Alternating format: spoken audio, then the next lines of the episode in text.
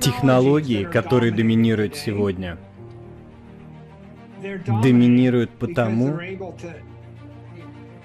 что они способны передавать силу быстрее, сильнее, мощнее, умнее. Поэтому лучшим ответом на вопрос, что такое деньги, является высшая форма энергии, которую человек может направить в нужное русло. Биткоин направляет человеческую изобретательность, улучшая ее. В то время как любой товар направляет человеческую энергию, делая ее хуже. Простой, исторический, разговорный термин «ходл» Держись за свою жизнь, или сберегай, или накапливай. А изящный термин – прими биткоин в качестве резервного сберегательного актива.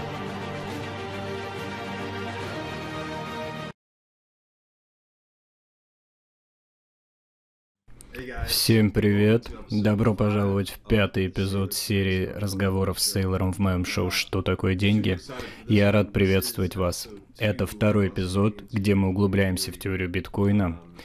И сейчас жара только начинается, и дальше будет только интереснее. Это длинный эпизод, я не хочу тратить много вашего времени, я просто пробегусь по нескольким темам, которые мы сегодня затронем. Если вы еще не ознакомились с эпизодами с 1 по 4, я советую вам это сделать, потому что многое из того для понимания сегодняшнего эпизода является необходимым фундаментом, который был заложен в этих эпизодах. Итак, сегодня мы поговорим о деньгах как о власти и о способе видеть деньги в виде страхового полиса на случай неопределенности или энтропии будущего. А затем мы также рассмотрим долг и то, что на самом деле является формой антиэнергии. Затем Сейлор высказывает действительно интересную точку зрения на фиатную валюту в том смысле, что это способ политического отравления денег и приводит несколько действительно интересных аналогий, которые, как мне кажется, вам понравятся. А затем мы проведем мысленный эксперимент, который, на мой взгляд, является очень простым способом разъяснения ценностного предложения биткоина и его превосходства в качестве хранилища ценностей по сравнению со всеми другими активами. Возможно, вы сможете использовать его в своих дискуссиях с прикойнерами. Затем мы поговорим о некоторых уроках истории, о том, как наиболее организованная группа людей обычно побеждает. Мы рассмотрим разницу между хранилищем ценностей и средством обмена с точки зрения монетарной функции. Мы также рассмотрим полезность денег и то, как она определяет их рыночную стоимость. Далее мы рассмотрим производительность участников рынка в денежной сети и то, как она определяет рыночную стоимость. И, наконец, мы рассмотрим биткоин. Как... Вы знаете, то, что я утверждал в прошлом, и то, что сейчас мы об этом немного поговорим, это то, что биткоин — это американская технология. Сейчас я не имею в виду Америку как национальное государство. Я говорю не в том смысле, что биткоин якобы был изобретен в Америке. Я говорю об Америке как об идее, принципе капитализма свободного рынка. Биткоин положительно воплощает их. Мы с Сейлором вступаем в уникальную дискуссию на эту тему. Затем мы рассмотрим, сравним и противопоставим природу инфляции фиатной валюты и роста курса биткоина и увидим, что это полярно противоположные силы. И в завершение мы погрузимся в философию. Мы поговорим немного об истине, о том, как биткоин связан с истиной и связи цивилизации с истиной. Итак, сегодня большой эпизод, и я рад, что вы его смотрите. Погнали. Мы говорим о биткоине как о первой цифровой денежной сети. И я предлагаю такой мысленный эксперимент. У меня есть блок энергии на 100 миллионов долларов. Я могу генерировать энергию стоимостью 100 миллионов долларов посредством химических процессов, кинетической, гравитационной, электрической, атомной энергии. Предположим, что я проделал определенную работу, чтобы произвести эту энергию. Я преобразовал эту энергию в деньги. Деньги — это высшая форма энергии. Теперь у меня есть 100 миллионов долларов денег. Со 100 миллионами долларов можно сделать много. Это эквивалентно примерно полутора тонне золота. Его можно конвертировать в 100 миллионов долларов валюты. И мы могли бы произвести расчет в биткоинах чуть меньше 10 тысяч биткоинов на данный момент.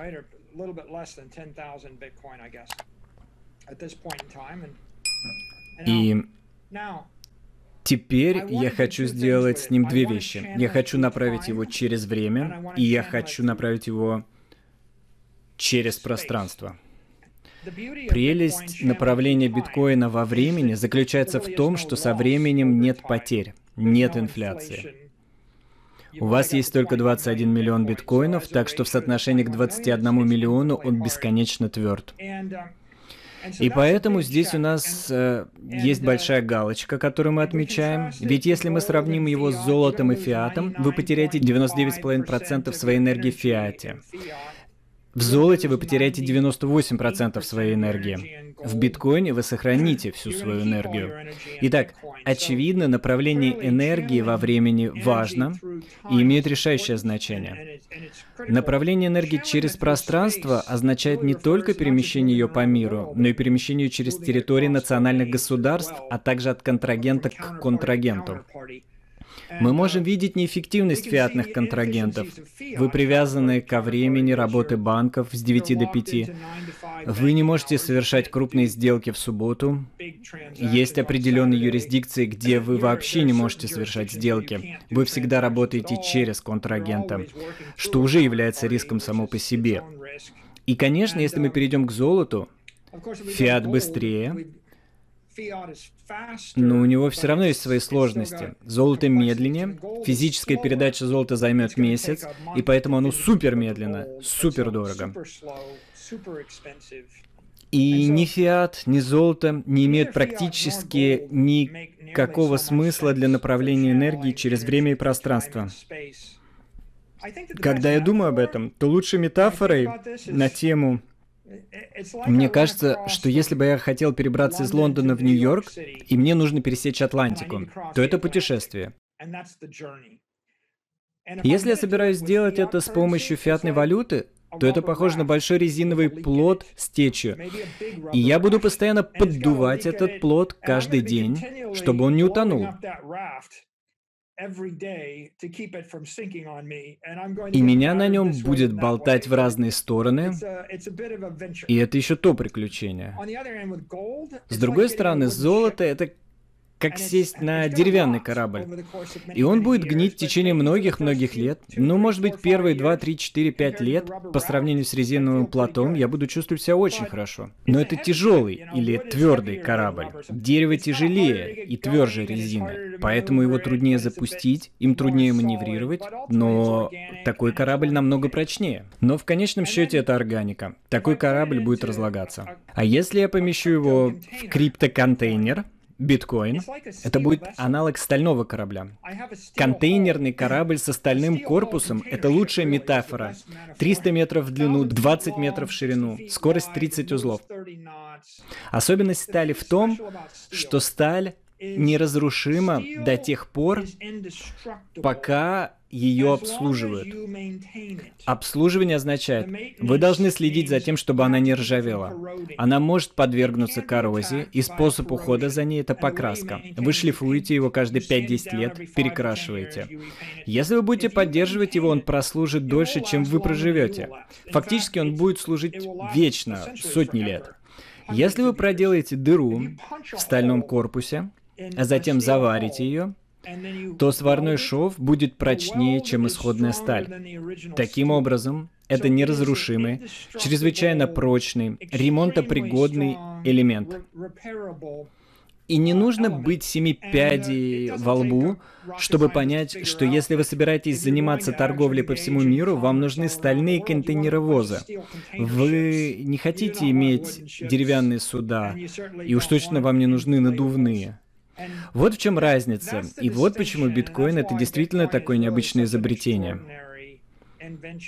Мы говорили о выходе из гравитационного колодца. Другая метафора. У меня есть энергия на 100 миллионов долларов. Если я смогу поместить ее в вакуум и запечатать, то есть если бы мы хотели сохранить еду навсегда, мы бы запечатали ее в вакуум. Мы хотим, чтобы бактерии не имели к ней доступа. Мы хотим, чтобы природные паразиты и патогены не атаковали нашу пищевую энергию. И поэтому способ, которым вы защищаете свою пищевую энергию, стабилизируете ее навсегда, это вакуумная герметизация. А способ защиты денежной энергии от паразитов, гниения и разложения – это вакуумная герметизация. И в этом и есть гениальность биткоина. Когда я говорю, что судьба должна быть зашифрована, это как вакуумная герметизация вашей пищи. Вы берете денежную энергию в фиате, которая может разлагаться, деградировать, рассеиваться, и вы зашифровываете ее в зашифрованном контейнере так, что никто другой не может ее трогать, никто другой не может ее испортить. И когда вы думаете о майнерах, майнеры — это электростанции, они подключены к аналоговой энергии, но они модулируют аналоговую, физическую, чистую энергию через протокол ША-256, чтобы превратить ее в стену зашифрованной энергии если не в облако зашифрованной энергии и рельсы зашифрованной энергии. Если вы хотите пройти через нее, если вы хотите атаковать ее, вы должны пройти через эту стену зашифрованной энергии ША-256. И вся наша денежная энергия защищена и находится в облаке за стеной, за этой стеной. И это довольно уникальная стена. И в этом величие биткоина. Точно. Уже сейчас это самая мощная вычислительная сеть в мире. У нас никогда не было чего-то настолько криптографически безопасного, как сеть биткоин. На ранних стадиях это уже самая мощная вычислительная сеть, которую когда-либо видело человечество. И ей есть еще куда расти. Да, я полагаю, что это подводит нас к следующему интересному вопросу, а именно, насколько большой может стать сеть биткоина и как она будет поглощать больше энергии. Я измеряю силу. Деньги — это сила. Кстати, клише «деньги — это сила» это не клише, это глубокая реальность. Деньги — это высшая форма власти, супермножество всех видов власти. Кинетическая энергия. Я могу взять лук, стрелы и пистолеты, забить вас до смерти и забрать ваши деньги, забрать вашу ценность. С помощью войны я могу превратить кинетическую энергию в силу или мощность. Атомную энергию в мощность, химическую энергию, через сжигание можно создать мощность, гравитационную энергию, запрудить реку и создать мощность. В конечном итоге эта энергия становится деньгами. Но я не могу сделать обратное. Хотя, возможно, я могу сделать обратное. Я могу взять деньги и преобразовать их обратно в другие вещи. Но деньги — это смесь всех сил, которые человечеству удалось собрать. И поэтому вопрос действительно в том, сколько денег, сколько силы может попасть в биткоин, сколько мощности может попасть в биткоин. И в сообществе идет много дебатов. Например, самая известная модель — это модель Stock to Flow. И многие биткоинеры говорят о запасе к потоку. Это выглядит так. Ну, поскольку биткоин становится тверже, его цена растет. Ну, мощность в сети прямо пропорциональна цене, потому что она равна 21 миллиону, умноженному на цену. Такова сила сети. Такова мощность сети. Можно представить это как напряжение или что-то вроде того. Чем выше напряжение, тем больше энергии проходит через электрическую сеть. Так что я рассматриваю цену как напряжение, и я думаю, что ее запас к потоку — это интересная трансцендентальная модель конкретная модель. Поскольку мы переживаем короткий период, раннюю историю биткоина, когда вознаграждение за добычу блока резко падает.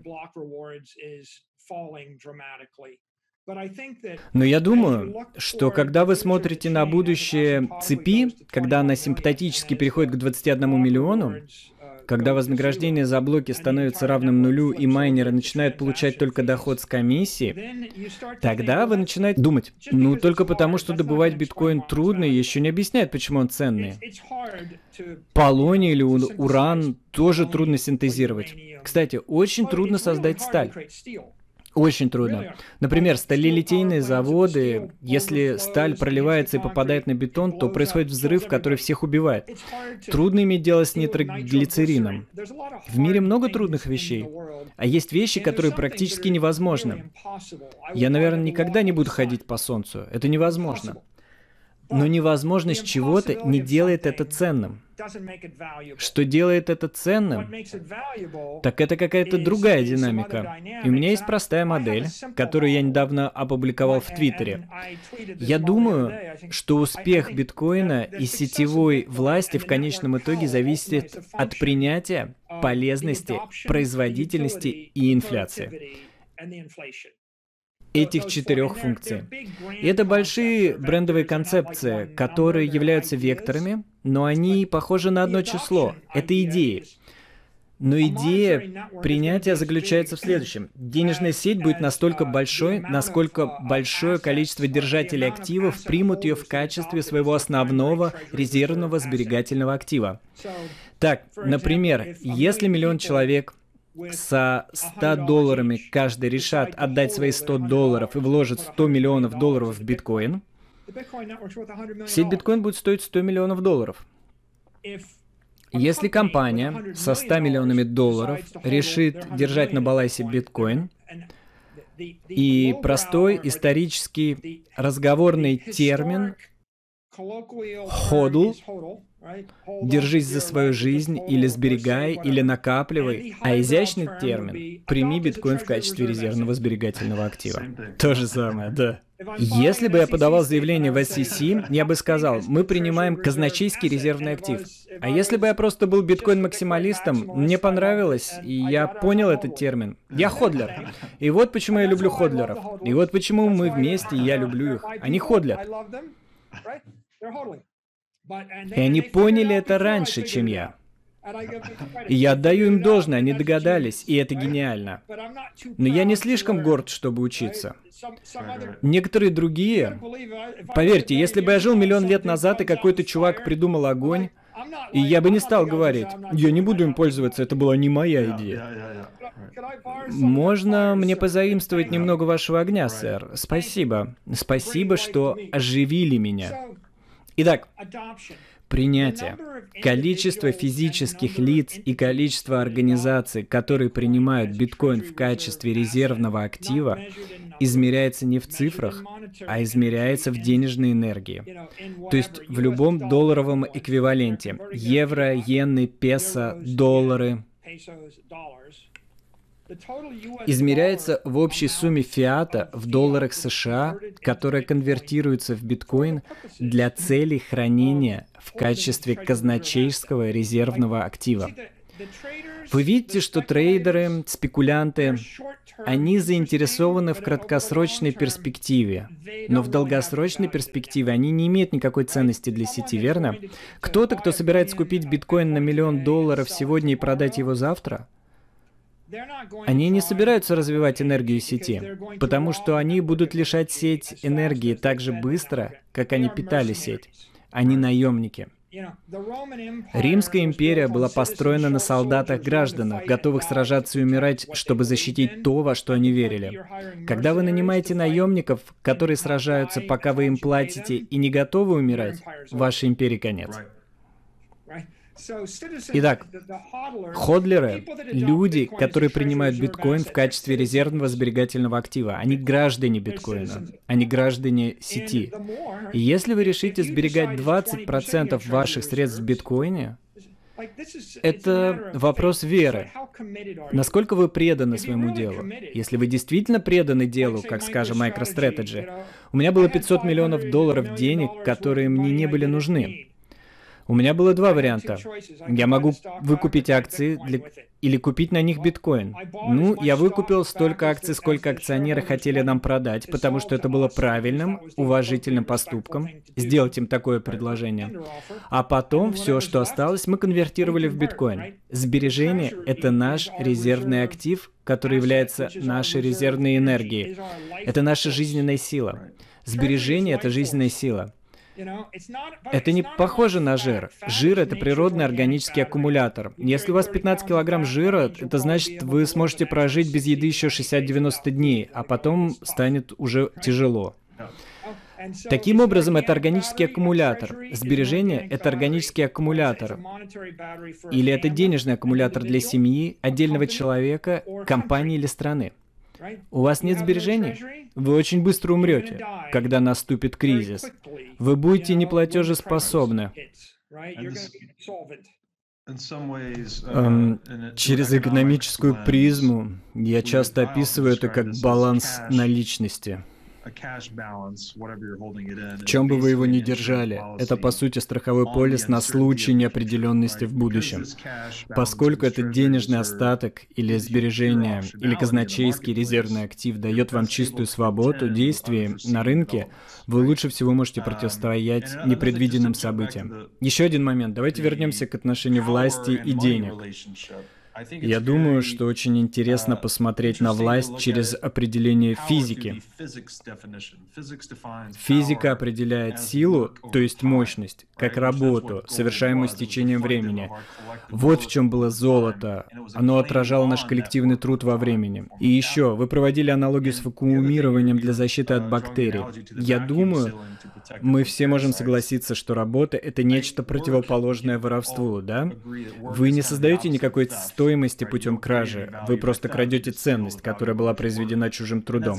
А это, по сути, есть инфляция. Таким образом, деньги — это сила, и есть большой стимул хранить их в средстве, которое максимально защищено от кражи. И я думаю, что в этом и заключается основная ценность биткоина.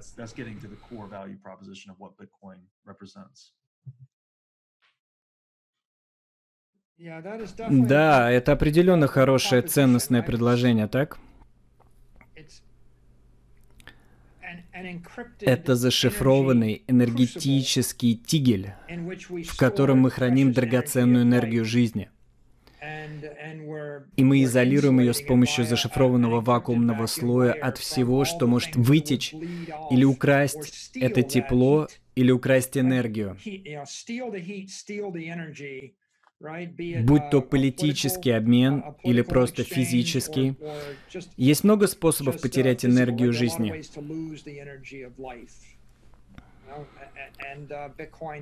И биткоин решает эту проблему.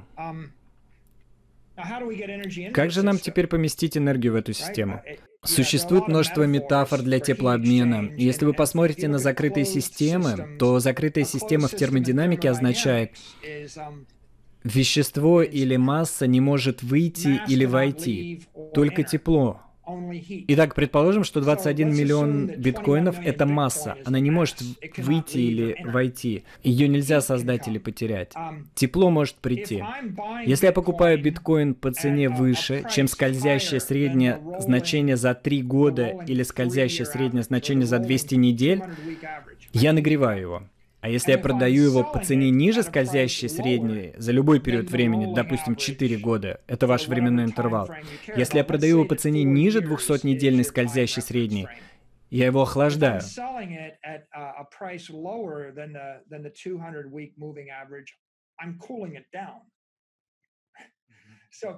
Поэтому люди видят, как биткоин торгуется в течение дня, и они говорят, да, он ниже, чем вчера. Это не то, что я вижу. Я вижу это так. Если он торгуется на уровне 10 тысяч, а 200-недельная скользящая средняя была 7 тысяч, я вижу, что он нагревается.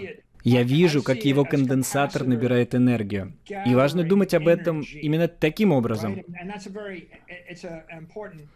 Теперь мы возвращаемся к вопросу принятия. Вы можете принять биткоин с разной степенью приверженности. Это как э, вступление в религию, да?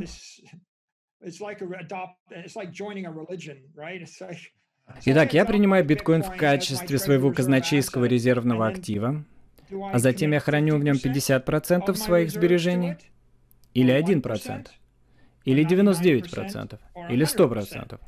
Каков истинный уровень принятия? Насколько вы действительно верите в это? Является ли он хеджированием? Это однопроцентное хеджирование а-ля Пол Тюдор Джонс? Или это стопроцентное обязательство а-ля Майкл Сейлор? Так? Я сказал, никакого хеджирования, никаких спекуляций, стопроцентный коммитмент. Точно так же, как ваше тело на 100% готово хранить избыток энергии в жире. Стопроцентный коммитмент. Другого не дано. Мне нравится ваша аналогия со страховым полисом. Только я бы сказал, всемогущий страховой полис без каких-либо оговорок. Потому что проблема большинства страховых полисов заключается в следующем. У меня есть страховой полис на мой ресторан, но не покрывает пандемию. И поэтому я банкрот. Вы заметили, как много страховых полисов не окупаются в случае пандемии? Потому что есть исключения. Ну, мы страхуем только от только если случится это и это. И если вы не сделали этого, если никто не сказал этого, если правительство не сделало этого, то в этом случае я дам вам немного денег. Если вы были пьяны за рулем своей машины, то я не плачу по полису. Если вы были трезвы, я плачу ваши расходы, только если кто-то не скажет, что вы были невнимательны, ведь тогда я снова вам ничего не должен. Вот в чем проблема с покупкой страхового полиса. Если у меня есть 100 миллионов долларов энергии, и я покупаю страховой полис на 1 миллион долларов, который выплачивает 100 миллионов долларов, если выплатят. Ну тогда это дешево, и я могу взять эти 99 миллионов и купить на них что-нибудь еще. Но я принял на себя риск. Я принял на себя риск контрагента, чтобы получить страховую выплату. Можно сказать, что 100 миллионов в биткоине на вашем холодном кошельке – это страховка без риска контрагента. Это глубокая тема. На самом деле, я написал об этом сегодня в Твиттере. Есть цитата Карла Шмидта, которая гласит «Суверен тот, кто принимает решение об исключении». То есть есть правила, которые все соблюдают, или протокол, но тот, кто получает право делать исключения из этих правил или протоколов, действительно имеет власть действовать в мире так, как он считает нужным, потому что он получает право изменять правила. И именно в этом заключается глубокая суть биткоина. Это набор правил, которые мы не можем нарушить. Это денежная масса, защищенная от исключений. И это не похоже ни на что, что у нас когда-либо было. И устраняя вектор атаки, при котором любая группа могла бы стать суверенной над деньгами, он фактически делает каждого индивидуально максимально суверенным. И это один из величайших прорывов биткоина. И именно поэтому он должен быть резервным активом казначейства. Если вы посмотрите на коррупцию и децимацию, разрушение в нашем обществе и разрушение в нашей экономике, есть две вещи, которых все боятся. Индивидуальное банкротство и корпоративная несостоятельность. Стать неплатежеспособным как физическое лицо или как организация. Сколько раз вы слышали историю? Это была действительно хорошая компания, но она взяла на себя слишком много долгов и не смогла выплатить свои проценты, и она развалилась, закрыла заводы, уехала, и теперь мы едим отходы, потому что наш любимый поставщик был уничтожен.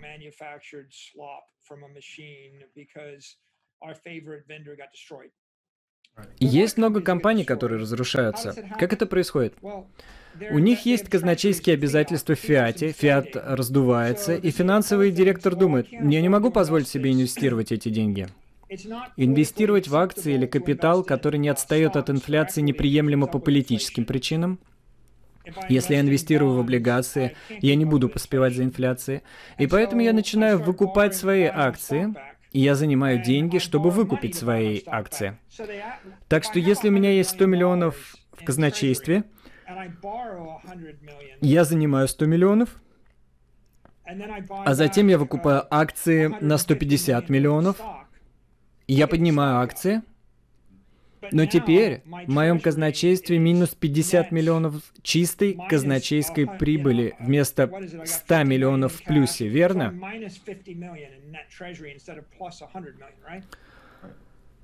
Так что я перешел от положительной позиции, как будто у вас достаточно жира, чтобы прожить 30 дней без еды, к отрицательной позиции.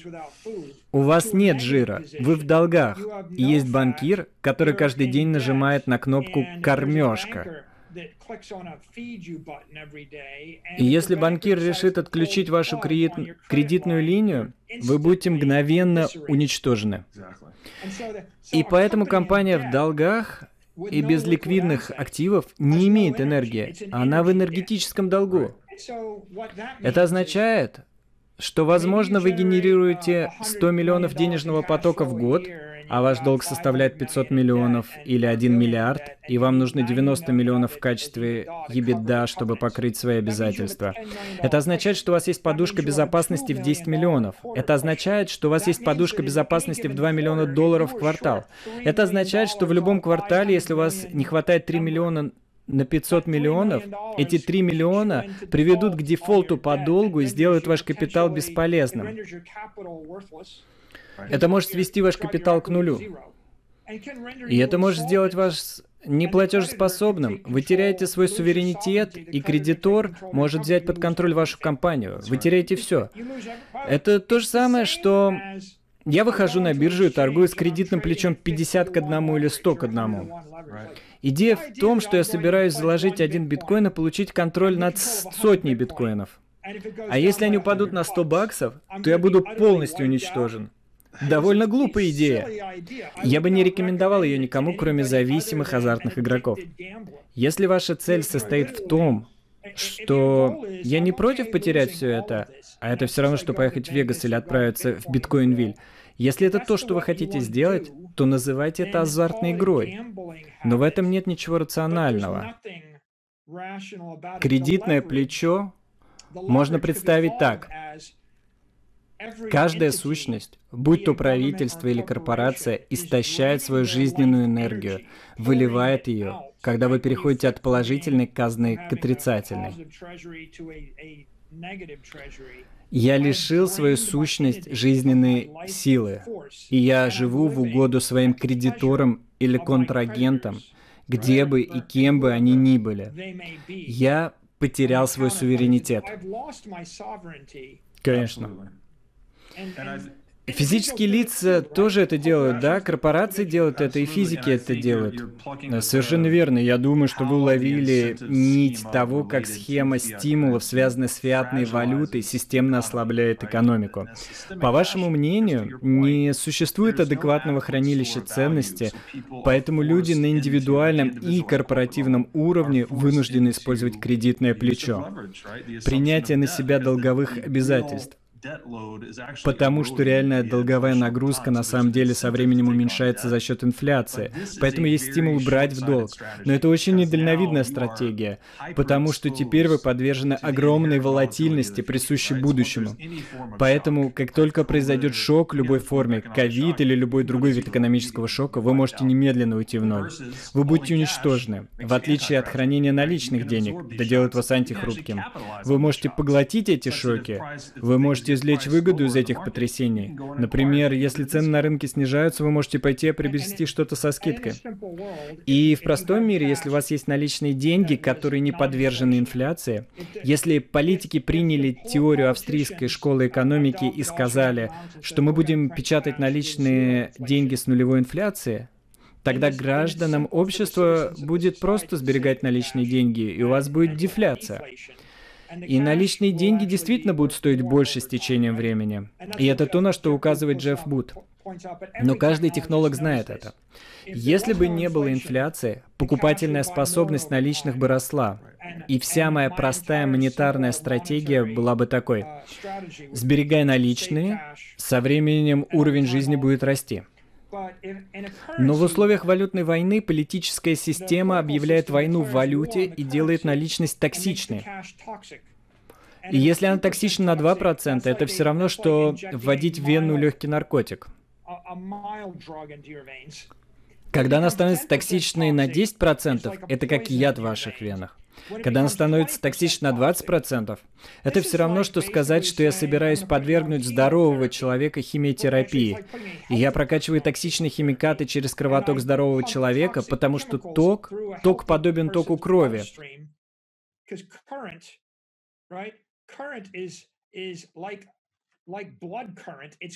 Он несет энергию жизни, кислород.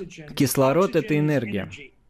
Ваша кровь несет энергию, чтобы поддерживать вашу жизнь. Валюта несет энергию.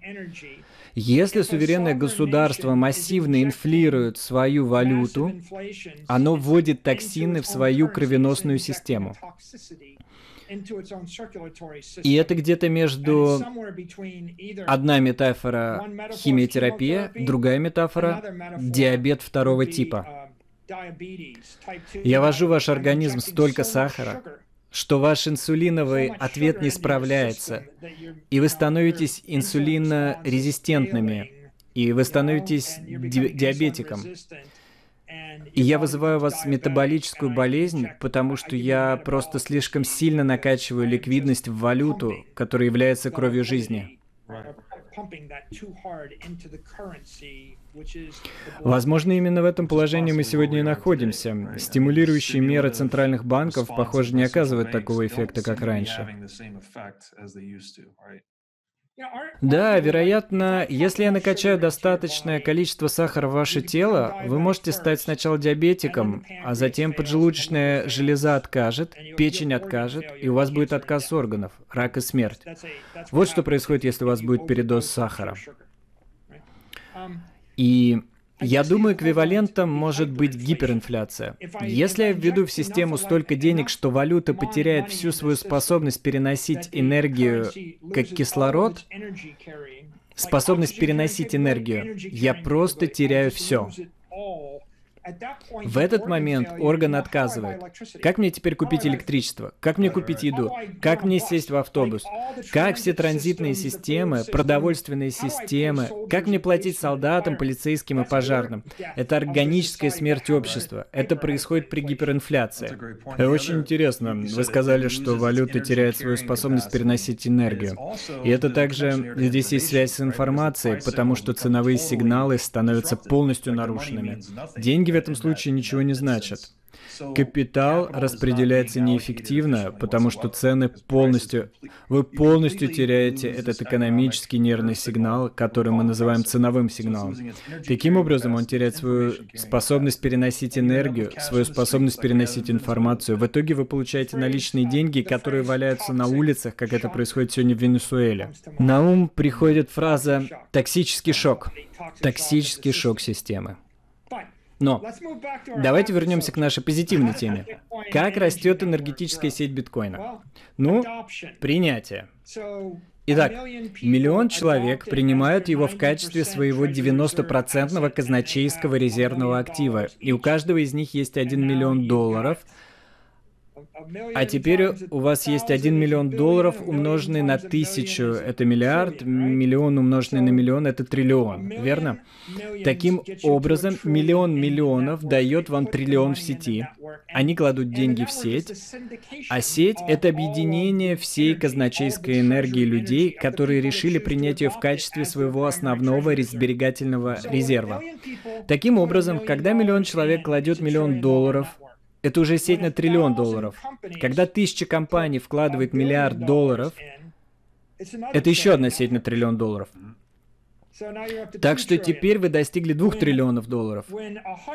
Когда 100 компаний вкладывают миллиард или 100 миллиардов долларов, вы переходите на следующий уровень. Так что отдельные люди, семьи, частные компании, государственные компании, правительственные агентства, небольшие правительства, муниципалитеты, штаты, маленькие страны, страны среднего размера, большие страны, все некоммерческие организации когда они принимают это в качестве своего казначейского резервного актива, им не нужно принимать это в качестве своей валюты, средства обмена, им не нужно принимать его в качестве единицы измерения. Поскольку он становится их хранилищем ценности, их казначейским резервным активом, когда они принимают его, сеть объединяет всю их энергию, и решение Apple купить его на 100 миллиардов будет выгодно миллиону ходлеров, купивших по 100 тысяч или миллиону или 50 тысяч долларов. Неважно, по какой цене они покупали. Прелесть ситуации в том, что все получают выгоду пропорционально, наравне и одновременно. И в интересах каждого привлечь всех остальных, так? И это сетевой эффект. Когда кто-то приходит, кто-то еще приходит, цена растет, люди, которые были в ней, получают выгоду, и теперь мы переходим к следующей динамике.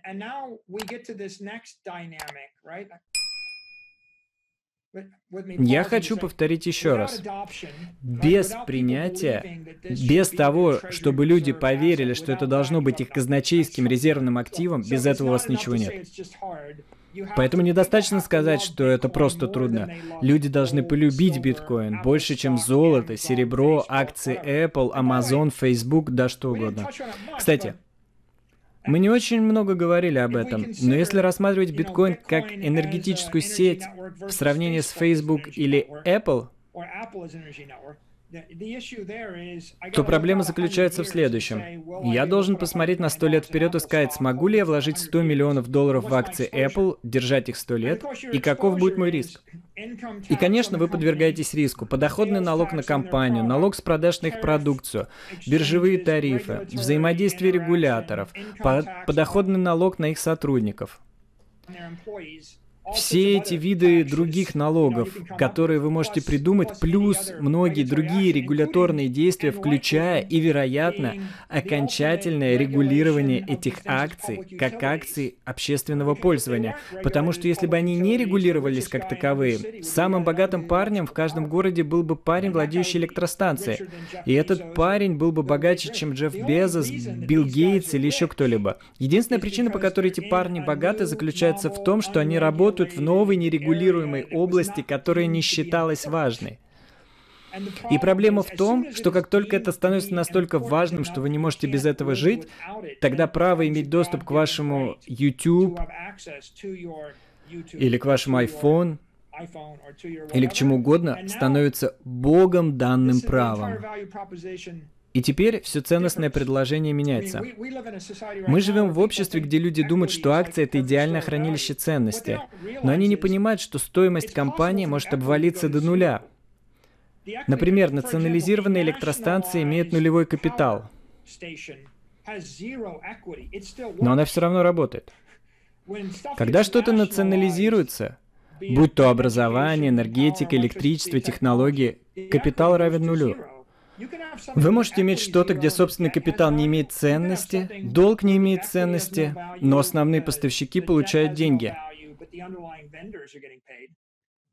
Это может меняться туда-сюда. Это политическая вещь.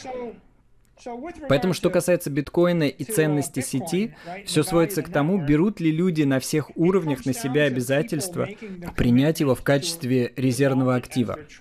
Для нас будет также хорошо, если Норвегия примет его в свой казначейский резерв, как и какая-нибудь э, крупная благотворительная организация, например, фонд Рокфеллера или Институт Хьюза, или Гарвард, или Стэнфорд, или Массачусетский технологический институт, или частная компания, или государственная компания, или государственное учреждение, может быть округ или город, в котором вы живете, или пожарная команда, или профсоюз, или пенсионный фонд. or the fire department, or a union, or pension fund. А еще есть разные типы инвесторов, так? Хедж-фонды, пенсионные фонды, страховые компании. Есть много организаций, которые обладают денежной энергией. Она либо нужна им для работы, либо они хранят ее в доверительном управлении для своих акционеров, для будущих поколений и так далее.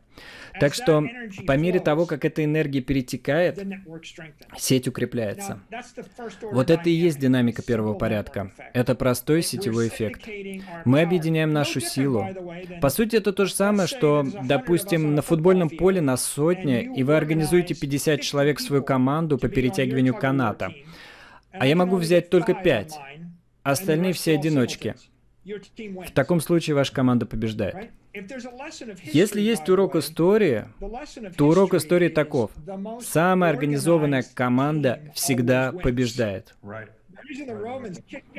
Обычно римляне, римляне надирали всем задницу на протяжении почти тысячи лет, потому что они были самыми организованными. Когда они отложили свои мелкие разногласия в сторону на 700 лет, они победили всех остальных. А потом, когда они начи- начали воевать друг с другом, наступил упадок. И в конце концов, когда они были дезорганизованы, эта дезорганизация вызвала упадок власти. Поэтому побеждает самый организованный. Неважно, играете ли вы в футбол в восьмом классе, учитесь ли вы в средней школе или колледже, неважно, организация всегда имеет решающее значение. И я думаю, что здесь вы указываете еще на одну сильную сторону сети биткоин а также развенчиваете то, что я бы назвал альтернативным повествованием о том, что деньги должны быть приняты в качестве средства обмена, чтобы распространиться как сеть. Вам действительно достаточно ходлить или принять его в качестве казначейского резервного актива в экономическом смысле, чтобы создать резервный спрос на этот актив. Вы убираете этот актив с рынка, вы сокращаете его предложение, тем самым повышая его цену. И именно это создает процесс монетизации. И это снова возвращает нас к эволюционному пути, когда сначала вы используете биткоин в качестве хранилища ценности, после того, как создается достаточно ценности, его можно использовать как средство обмена, потому что у первых ходлеров было больше стимулов использовать его как средство обмена. И, наконец, когда он получил доста- достаточно широкое распространение, и его используют в качестве расчетной единицы. Что касается организации, о которой вы говорили, каждый ходлер имеет часть от 21 миллиона. Самая энергоэффективная стратегия — это просто ходлить. Это очень просто. Это трудно нарушить, это трудно дезорганизовать, потому что нет большой активности со стороны ходлера. Вот почему, если бы вы понимали биткоин, вы бы никогда не сказали что-то настолько глупое, как «я знаю, когда его покупать, я знаю, когда его продавать, и я просто торгую». Люди, которые торгуют им, на самом деле не понимают его. Потому что если бы они понимали его, они бы просто купили и ходлили его. И люди иногда думают, что они чего-то достигают, но они достигают не так уж и многого. Если 100 организаций купят по одному миллиарду каждая, то стоимость сети вырастет более чем на 100 миллиардов. А если они просто купят ее, поместят в киберхранилище и не будут трогать его в течение 100 лет, то это не имеет значения. Цена вырастет. Тот факт, что они вливают свою энергию в контейнер, на самом деле является причиной роста энергетической сети. Вот и вывод средств на самом деле тратит рассеивает энергию. Вы просто рассеиваете энергию, чтобы приходить и уходить, и в конечном итоге успех этого... Я слышу этих людей, они говорят о хранилище ценности, средстве обмена. Так вот, Биткоин — это высокочастотное хранилище ценностей и низкочастотное средство обмена. Это то, чем он должен быть, и технически это то, чем он является.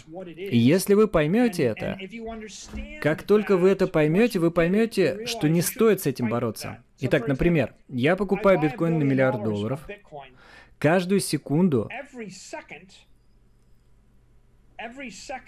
он не дает никому украсть мой биткоин. Каждую секунду он хранит ценность.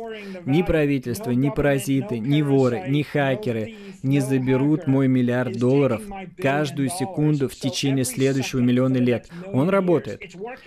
Точно так же, как я поместил эту энергию в вакуумную упаковку, и каждую секунду она остается запечатанной. А смысл был в том, чтобы жить вечно. И если бы я дал вам маленькое криптополе, которое заставило бы вас жить вечно и никогда не стареть, вы бы сказали, высокочастотное устройство долголетия, оно неплохо работает. И у вас бы не было с ним проблем, нет ничего плохого в том, чтобы жить вечно. Это бессмертная энергия.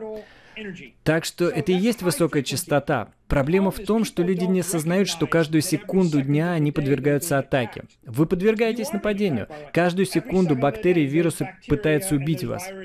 Если я скажу, я создам поле, которое не даст им убить вас, оно будет работать миллион лет, а вы этого не заметите, вы подумаете, что это неплохая фишка. Но на самом деле именно это и происходит, когда вы храните ценность. Теперь, о низкочастотном средстве обмена. Для того, чтобы биткоин обладал своими антихрупкими свойствами и полезностью, мы должны иметь возможность перемещать его время от времени. Может быть, раз в год я перевожу его из одного киберкриптобанка в другой, или из одного киберхранилища в другое, или раз в десятилетие. А может быть, когда я умру, мне нужно будет перевести ему кому-то или разделить между моей дочерью и моим сыном. А может быть, нет. Может быть, у меня просто есть один ключ, и я передаю его своему единственному ребенку. Они отдают его своему единственному ребенку. Они отдают его своему единственному ребенку. И потом он никогда не передается. Может быть, раз в год мне придется забирать 5% биткоинов из хранилища конвертировать их в фиатные деньги, а затем разбить их на 100 тысяч маленьких частей, положить их на Apple Pay, использовать для оплаты Uber или Domino Pizza и счетов по кредитным картам. Хорошо, раз в год я снимаю часть денег из своей копилки, своего криптобанка, перевожу их в фиат и делаю с ними все, что захочу. Может быть. А может быть, если мир работает так, как вы думаете, я просто положу 100 миллионов в хранилище, никогда их не буду трогать, а просто возьму под них кредит. Я просто занимаю 3 миллиона в год, миллион в год, без налогов. У меня нет дохода. Я не плачу налог на прирост капитала, я не плачу налог на операционную прибыль. Если я занимаю деньги наличными, и если мой биткоин растет на 20% в год, это реальная доходность, и я могу занять деньги под 5%, то мой эффективный арбитраж составляет 15%. Поэтому никогда не имеет смысла продавать его. Никогда. На самом деле, если вы посмотрите на людей, которые используют недвижимость в качестве хранилища стоимости, то это работает так. Моя семья покупает квартал на Манхэттене за 10 миллионов долларов в 1900 году. Он дорожает на 8% в год, удваивается каждые 10 лет. Он стоит 20 миллионов, потом 40 миллионов, потом 80, потом 160. И к тому времени, когда вы проживете 80 лет, у вас будет недвижимость на Манхэттене на миллиард долларов. Вы не продаете ее. Вы не совершили ни одной сделки за 100 лет. Все, что вы сделали, это заложили ее в качестве залога под кредит, взяли под нее 42 миллиона долларов и платите 3%. И эти 42 миллиона долларов – это не доход. Вы не заплатили 42% налога с 42 миллионов долларов. Это не доход. Это не прирост капитала. Это не долгосрочный прирост капитала. Это не краткосрочный прирост капитала. Это долг. Вы создали долг на 42 миллиона долларов против актива, необлагаемого налогом.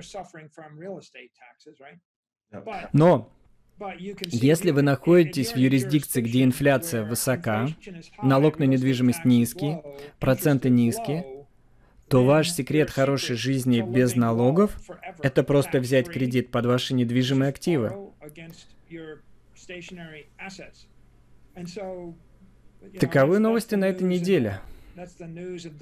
Дональд Трамп имеет долг в 400 миллионов долларов и не платил налоги в течение 10 лет.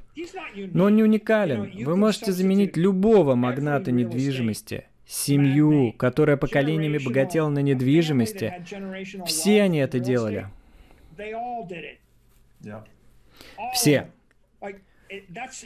Как богатые люди живут хорошо и не платят налоги? Не продавая вещи, не за счет сделок. На самом деле они живут так, они просто размещают актив на балансе и никогда не торгуют им. Они просто финансируют его или берут под него кредит, и время от времени, раз в десятилетие, кто-то хочет заплатить мне втрое больше, чем он стоит. И может быть, я это сделаю. Но школа мышления Уоррена Барфета гласит, налоги убивают вас, и поэтому идеальный срок хранения актива – это вечность. Он говорит, что это навсегда. И я с ним согласен, да. Но именно налоги убивают вас. Поэтому идеальный период владения активом – это вечность, потому что тогда вы можете заложить его и взять под него кредит. Как вы богатеете? Вы покупаете актив, он растет, вы берете под него кредит, чтобы купить другой актив. Он растет, вы берете под него кредит, покупаете другой актив, и он растет, и очень скоро вы получаете все эти активы, которые очень высоко ценятся, с огромным встроенным приростом капитала, который вам никогда не придется платить. Очевидно, это может измениться в различных юрисдикциях, где политики решают, что они будут облагать налогом нереализованный прирост капитала, но позвольте спросить, как вы поддерживаете баланс, чтобы не потерять все, придерживаясь такой стратегии, когда необходимо набирать долги? У вас есть некий порог, при котором вы никогда не будете брать в долг больше, чем, скажем, 10% от стоимости залога? Что-то в этом роде? Как вы это делаете? Хрупкость обусловлена двумя основными показателями. Покрытием обеспечения и частотой перехода на рыночную оценку кредита, продолжительностью кредита. Как часто залог оценивается по рыночной стоимости?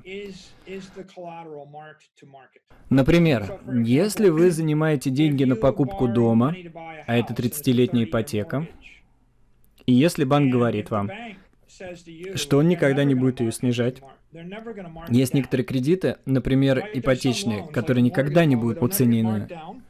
Они могут быть уценены. Вы можете пойти в банк и попросить их переоценить ваш кредит, но никто никогда не приходил в банк и не говорил, поставьте мой дом на биржу после краха рынка недвижимости.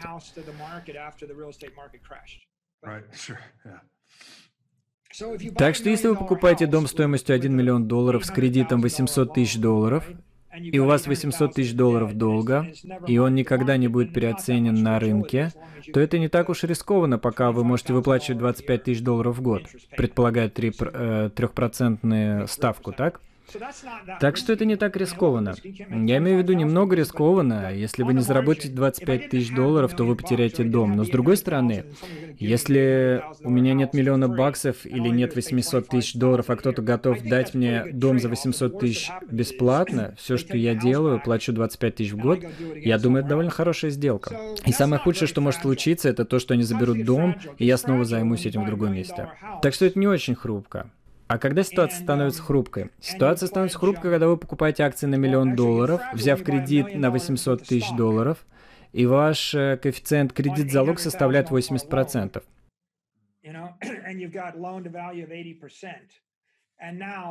И вот, акции падают на 20%, и акции падают на 20%, а банкир каждый день отмечает залог. А если вы заключили с банком своп, то они каждый день выставляют его на рынок. Каждый день они рассчитывают стоимость залога, и если у вас меньше, вы должны перевести им деньги на следующий день. А если больше, то теоретически они должны перевести вам деньги. И вы должны каждый день оценить его по рыночной стоимости. Это рискованно. Если собираетесь купить акции на 100 долларов, вы, вероятно, не захотите занимать больше 50%. Но если вы займете 50%, вам, черт возьми, лучше думать, что волатильность не будет равняться 50%. Вы не можете себе этого позволить. Так что, вероятно, в этом случае, если вы думаете, что волатильность может превысить половину стоимости, вам лучше занять не более 25%. А если вы хотите держать акции, даже если они потеряют 80% стоимости, вы не сможете иметь коэффициент кредит-залог более 20%. Так что большой риск, гиперриск. Это, например, криптобиржа, где можно использовать кредитное плечо 100 к одному, а я каждый час выхожу на рынок. А что, если я буду выходить на рынок каждую минуту, Роберт? Ну, в смысле, я имею в виду ликвидацию BitMEX. Я купил 100 биткоинов, заложил один биткоин. Каждую минуту он выставляется на рынок, и если цена упадет на 100 долларов, меня сотрут с лица земли, и произойдет крах. Uh, И это происходит за 3 секунды. Так что это рискованно. Если вы хотите принять противоположную точку зрения, у меня есть 100 биткоинов, и я собираюсь занять сумму, эквивалентную одному биткоину или 10 биткоинам, и до тех пор, пока цена не упадет более чем на 90%, я буду в порядке. Но если бы вы хотели накопить на один, вы бы сказали, я возьму под залог, но я хочу, чтобы вы согласились, что вы никогда не будете оценить его по рыночной стоимости. Вот что такое кредит на недвижимость. Или банк.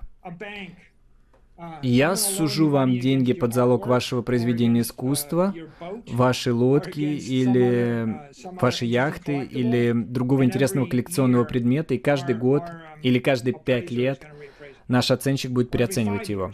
Таким образом, вопрос заключается в частоте проведения оценки в сочетании с волатильностью актива, в сочетании с политическим режимом, в котором вы находитесь, в сочетании с соотношением стоимости кредита к стоимости.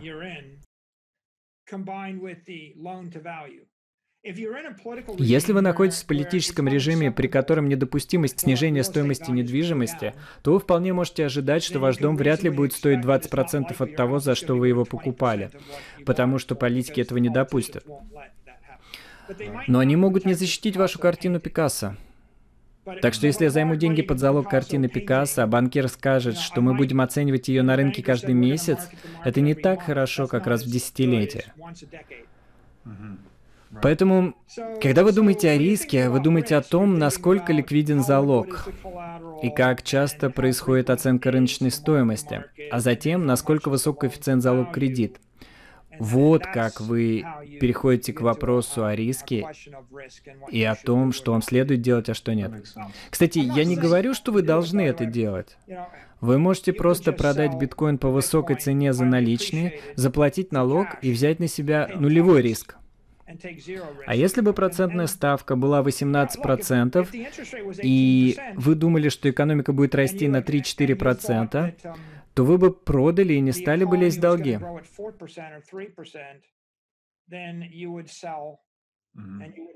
Так что это функция процентных ставок и производительности. Давайте вернемся к этому вопросу нашего уравнения мощности. Принятие, полезность, производительность, инфляция.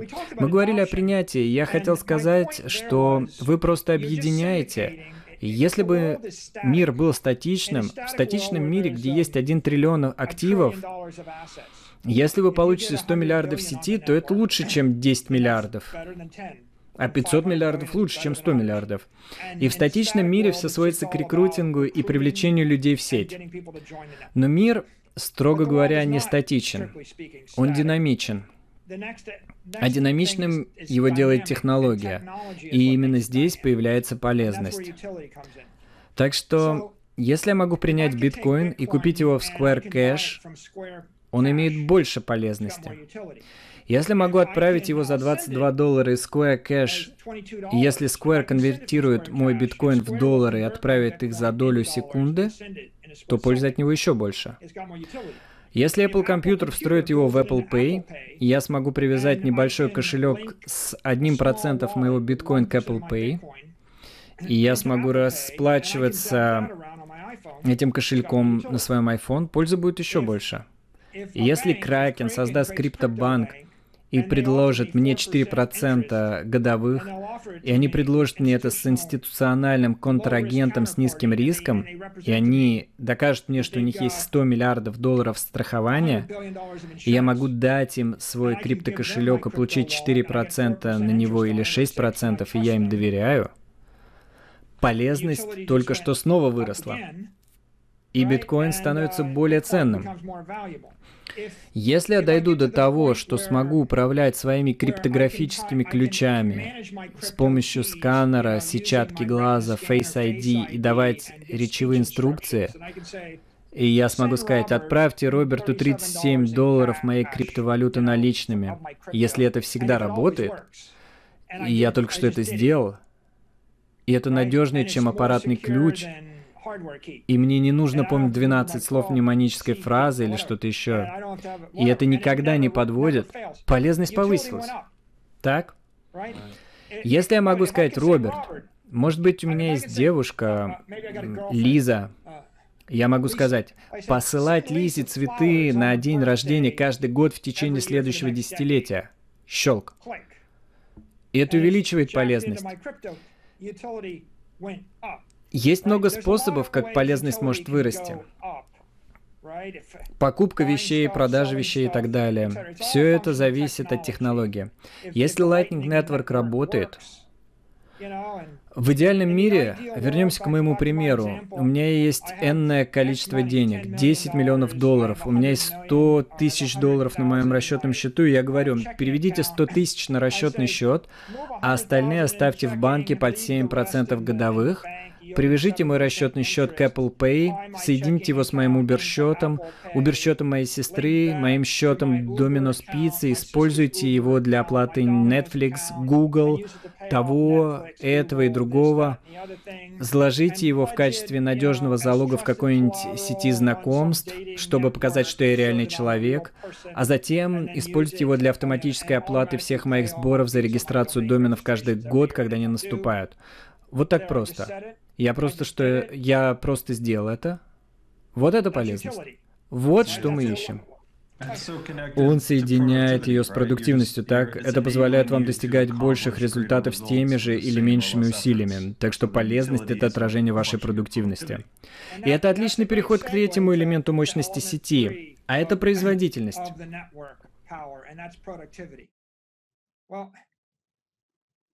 У нас есть миллион ходлеров, и они вложили в сеть по одному миллиону каждый, и теперь у нас в сети триллион долларов. Принятие сети в качестве основного казначейского резервного актива означает перевод избыточных денежных потоков в биткоин. Поэтому эти миллионы людей вкладывают по одному миллиону долларов, но сколько денег они зарабатывают каждый год? И сколько они экономят каждый год? Допустим, они зарабатывают 100 тысяч в год, а сберегают 10 тысяч в год. Значит, 10 тысяч умножить на миллион – это 10 миллиардов. Значит, в этом случае 10 миллиардов фиатных денег конвертируются в биткоин каждый год. Вот это производительность. Если все они получат повышение, в следующем году это будет 11 миллиардов, в следующем году 12 миллиардов. Если все они начнут свой собственный бизнес, то в следующем году это будет 30 миллиардов.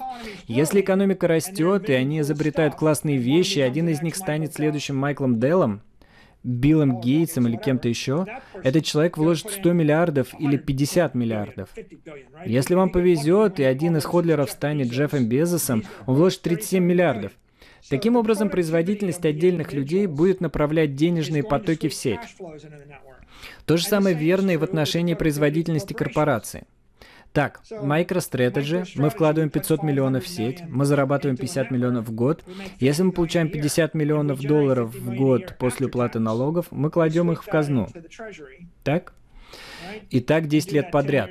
Наши первоначальные 500 миллионов превратятся в 500 миллионов дисконтированного денежного потоком. Итак, теперь мы вернулись к базовой теории финансов. Какова стоимость акций? Она равна балансовой денежной стоимости плюс дисконтирование денежных потоков дисконтированная стоимость денежных потоков во времени. Итак, Сбережения, которые вы вкладываете, это первоначальный кусок, а дисконтированная стоимость денежных потоков всех людей в сети – это следующее ценностное предложение. Конечно, это хорошо согласуется с экономической теорией, потому что если общая мировая экономика плоская и не растет, то денежные потоки не будут расти. Если экономика в целом падает и начинает ухудшаться, то денежные потоки будут ухудшаться. Если я разрушу экономику, денежные потоки будут равны нулю, никакая ценность не будет накапливаться. А если я изобрету атомный ускоритель, который даст вам бесконечную энергию в кубике сахара, то предположительно производительность улетит в небеса, и денежные потоки туда же. Так что в конечном итоге мы получаем кучу людей, которые присоединяются к сети, а затем все наши судьбы переплетаются со всей нашей продуктивностью. Мы создали киберэкономику. Как говорил Уоррен Баффет, никогда не ставьте против Соединенных Штатов. Соединенные Штаты были физической экономикой 20 века, и каждый бизнес в них работал на благо каждого другого бизнеса в конкурентной капиталистической дарвиновской экосистеме.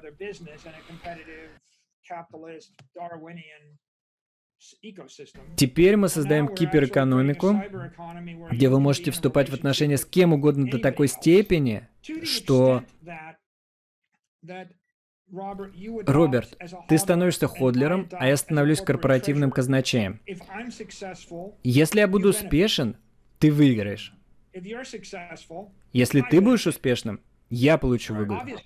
Очевидно, что если мы сможем заставить Apple компьютер вложить 100 миллиардов долларов, мы все выиграем. И когда страна делает это, она получает выгоду. И, конечно, если люди, которые присоединяются к сети, более ответственны, если они действительно продуктивны, экономят больше, чем тратят, они получают больше дохода, чем тратят на расходы, тогда сеть растет. А если они тратят больше доходов, то все происходит наоборот. Миллион ходлеров сберегают свои деньги, а потом начинают сходить с ума, веселиться, увольняться с работы, покупать ламбы, тратить все на шампанское азартные игры. Они начинают уменьшать свои балансы в сети биткоин и продают свои биткоин за фиатные деньги. А если они продают его за фиат, они выкачивают их из сети. Таким образом, сеть будет пополняться добродетельным экономическим поведением и размываться порочным. Мне нравится пример, который вы используете для Соединенных Штатов, как о дарвиновской экономической экосистеме создания стоимости. Потому что это действительно было место в мире с наименьшими препятствиями для свободной торговли что фактически привело к тому, что Америка создала наибольшее богатство и наибольший капитал. И во многих отношениях я думаю, что биткоин положительно воплощает многие из основополагающих принципов американского капитализма свободного рынка. В биткоине у вас есть нерушимые права собственности, которые в американской экосистеме фактически не соблюдаются посредством количественного смягчения и печати фиатной валюты. Здесь в США существует верховенство закона, поэтому у нас есть ненасильственное разрешение споров и обеспечение соблюдения договорного права. И очевидно, что сеть биткоин является самой искусной сетью в достижении глобального консенсуса, который мы когда-либо создавали. И затем, с первого взгляда, честные деньги или твердые деньги были чем-то другим, что выпускает настоящая капиталистическая система. Так что это почти как если бы Америка в качестве эксперимента была ближе любой другой страны к чистому капитализму, который существовал до биткоина. Потому что, опять же, национальное государство всегда поддается искушению размыть денежную массу и тем самым нарушить права частной собственности граждан. Роберт, ты заставил меня подумать вот о чем. Я писал биткоин как рой кибершерстней за стеной зашифрованной энергии. Так вот, Соединенные Штаты — это рой военных средств, военный морской флот, армии, военно-воздушные силы за стеной воды.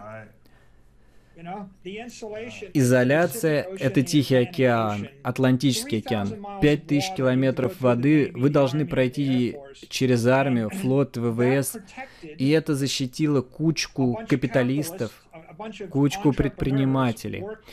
На службе богини мудрости, в данном случае на службе американского подхода. Американские предприниматели преследуют американскую мечту, не прерываясь, потому что они находятся за стеной воды. А, вы знаете, если вы поедете в Польшу, они тоже хорошие люди, я там был. У меня много польских сотрудников, они великолепны. Между Россией и Германией. Опять же, как у Троцкого, вы можете не интересоваться войной, но тогда война заинтересуется вами. Трудно заниматься своими делами, когда на тебя надвигаются танки то с одной, то с другой стороны.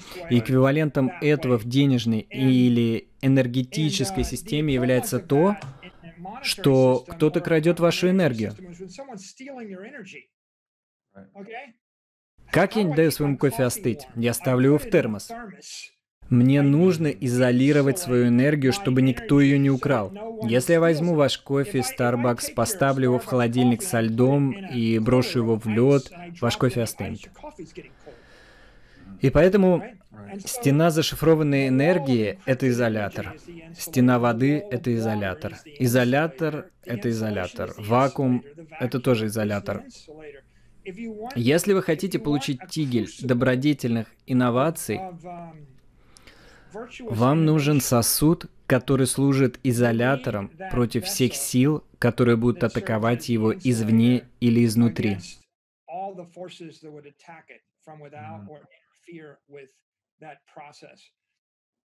И таким сосудом является биткоин, так? Мы создаем его. И сказав все это, принятие, полезность, производительность, все эти три вещи создают своеобразную денежную химическую реакцию. И последняя часть – инфляция. Но инфляция – это почти способ, которым мы переводим энергию. Это коэффициент перевода энергии в область, где я ее трачу.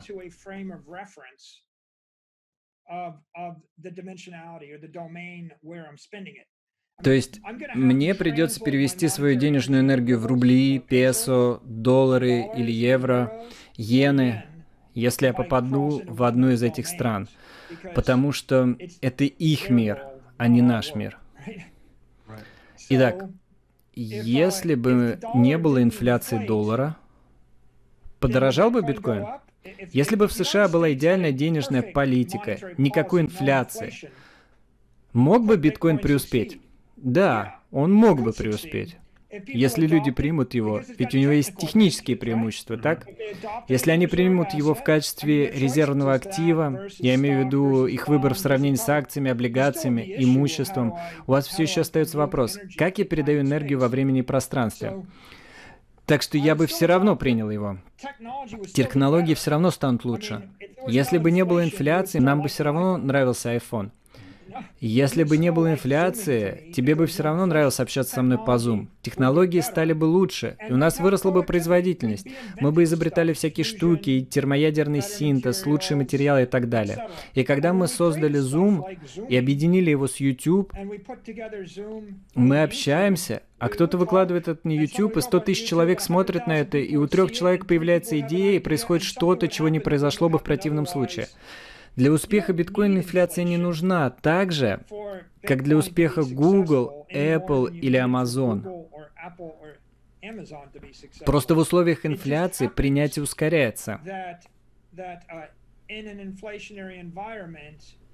При 2% инфляции он растет на 2% быстрее. При 10% инфляции на 10% быстрее.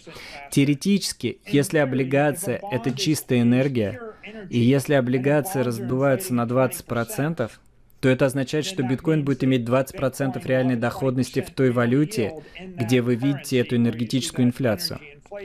И это будет отличаться относительно системы отчета каждой страны в зависимости от того, как они решили управлять своей валютой. Теоретически я могу привязать доллары, как в Сингапуре или ОАЭ к доллару. Я могу привязать к золоту.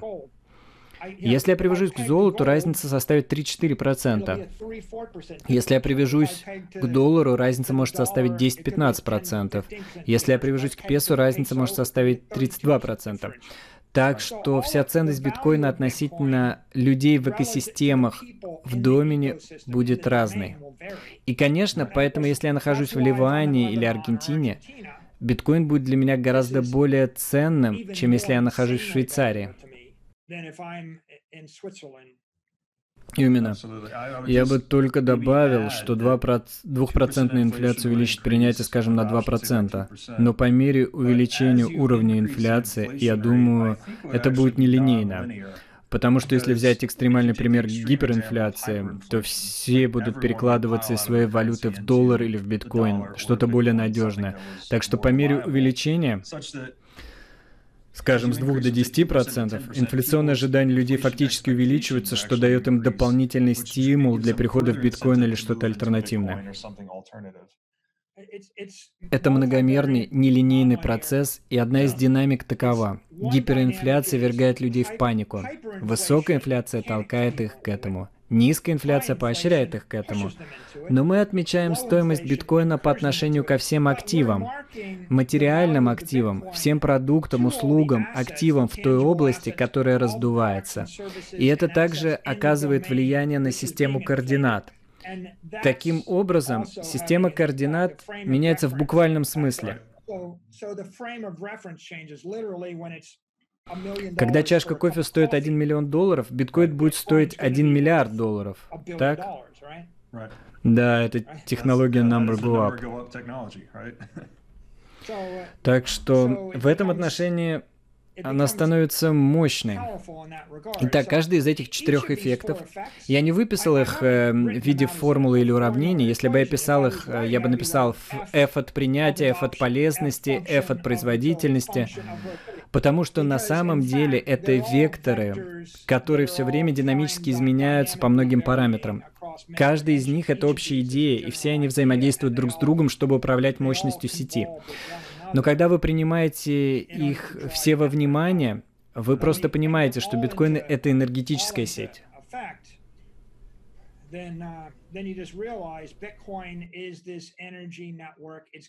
Она будет собирать энергию, и по мере того, как люди будут воспринимать ее, они будут воспринимать ее все больше они будут принимать ее все больше. А по мере того, как люди будут принимать ее, они захотят интегрировать ее с, ее, с большей полезностью.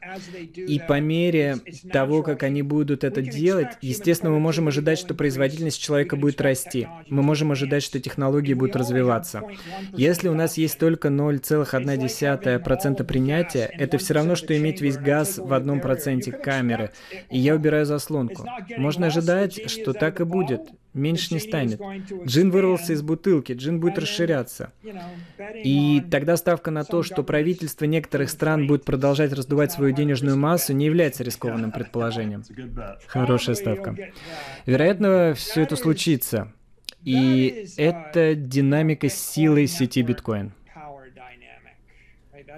Такова динамика, и все, кто занимается маркетингом биткоина, вносят в нее свой вклад. Все, кто работает на технологии биткоина, вносят свой вклад. Все, кто просто ходлит биткоин, вносят свой вклад. Все, кто его ненавидит, то же самое. Каждый раз, когда другой актив терпит крах или другая валюта слабеет, все это способствует развитию сети. А затем этому способствует просто неумолимое течение времени. Я думаю, что это блестящий, уникальный способ взглянуть на сетевые эффекты биткоина. И я также нахожу интересным, что в центре этого вихря находится высшее выражение истины, которое когда-либо существовало. Биткоин — это буквально система преобразования энергии в неоспоримую истину о том, кто владеет какими UTXO. А 21 миллион — это как бы третья определенность в жизни. У нас были смерти и налоги, а теперь, по крайней мере, в социально-экономической сфере у нас есть это число 21 миллион, которое, как мы знаем, нельзя изменить. И именно это подстегивает все эти эффекты. Биткоин — это киберэкономика, основанная на принципах истины, соблюдение законов термодинамики, соблюдение законов Ньютона. Если вы собираетесь поклоняться богине энергии, вам лучше соблюдать законы сохранения энергии. И это та самая консервативная денежная энергетическая система. Первая сберегательная денежная энергетическая система, которую мы когда-либо изобрели. Каждый может присоединиться к ней. Любой человек, любая семья, любая компания, любое правительство могут выбрать стать членом этой закрытой энергетической системы.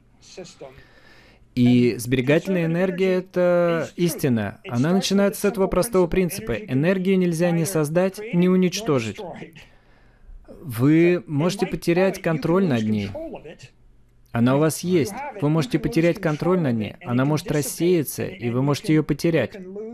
Так что нельзя быть ленивым или небрежным. Вы должны направлять энергию. Но биткоин — это лучшая система в истории мира для контроля, хранения и направления энергии. И именно поэтому она обречена на успех.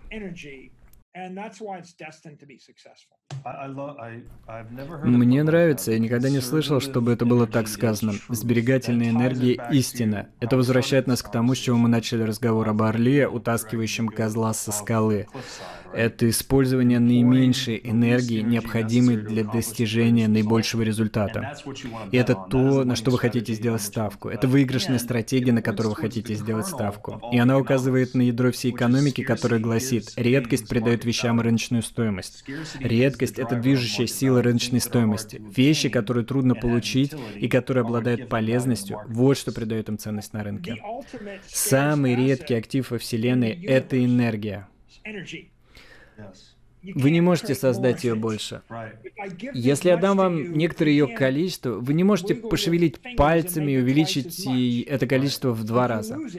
Если ты потеряешь ее, она исчезнет. И вы можете играть во все эти игры, а термодинамика — это прекрасная область, потому что все думают, что они все ищут этот вечный двигатель. Законы термодинамики. Вы обычно... Мы обычно перефразировали их в MIT в шутливой форме. Мы говорили, вы не можете выиграть, вы не можете выйти в ноль, и вы не можете выйти из игры. Законы термодинамики. Это как с точки зрения обывателя вы не можете жульничать. В термодинамике нет обмана. Может показаться, что вы получили что-то просто так.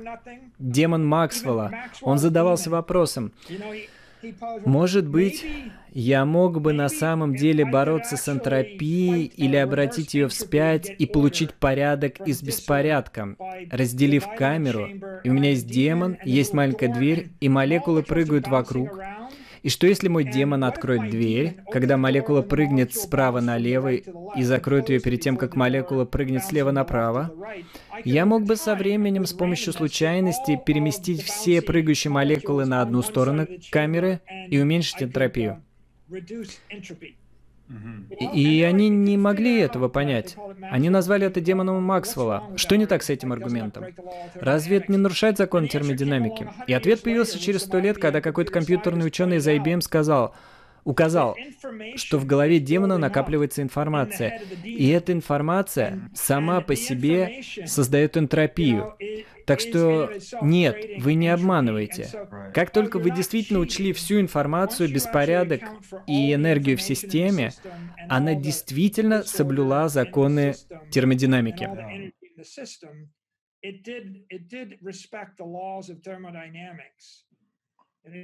Вы не можете обмануть время.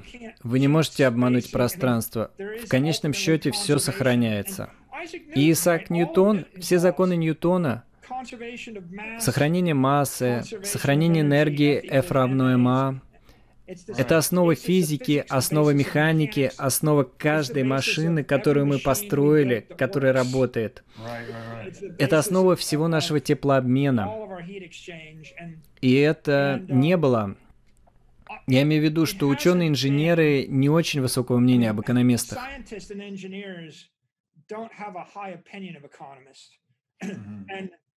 И одной из причин этого является то, что для экономистов не было важным понимание закрытых систем, изолированных систем, сервомеханизмов, сохранения массы и энергии. Е равно МЦ квадрат – Е равно mc квадрат имеет значение. Это означает следующее. Если есть масса, то ее перемещение становится экспоненциально дорогим. Е — это энергия. Хотите перемещать материал быстро, вам нужно свести массу к нулю. И вот как можно быстро перемещать вещи. Так что экономисты, возможно, то, что они делали, не имело значения до биткоина. А, можно сказать, может быть, биткоин — это первый случай, когда технология врезалась в экономику.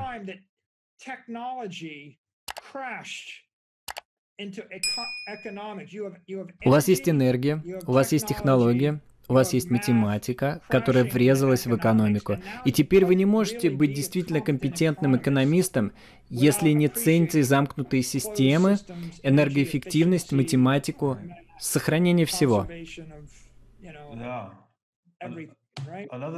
Да, еще одна вещь, которая приходит на ум и, возможно, является уникальным способом взглянуть на биткоин, мы не можем нарушить законы термодинамики. Это правила игры, в рамках которых мы действуем в физической реальности. И биткоин в некотором смысле очень хорошо вписывается в эту систему, потому что он дает нам экономическую систему, в которой мы не можем нарушить законы. Он идеально соблюдает и согласуется с законами термодинамики в экономической сфере. И еще одна вещь, которая заставила меня задуматься, это была идея, которую я услышал от вас по поводу инфляции. Это то, что ИПЦ низкий, но все, что вы хотите, быстро увеличивается в цене. Возможно, вы могли бы изобразить это в виде спектра. Вещи, создание которых требует больших затрат энергии растут быстрее, а вещи, которые создаются легко, подстраиваются, контролируются, как раз сливаются в корзину ИПЦ. Все потому, что законы термодинамики действуют, даже если вам этого не хочется. Вы не можете выйти из игры. Дармовой закуски не бывает, да?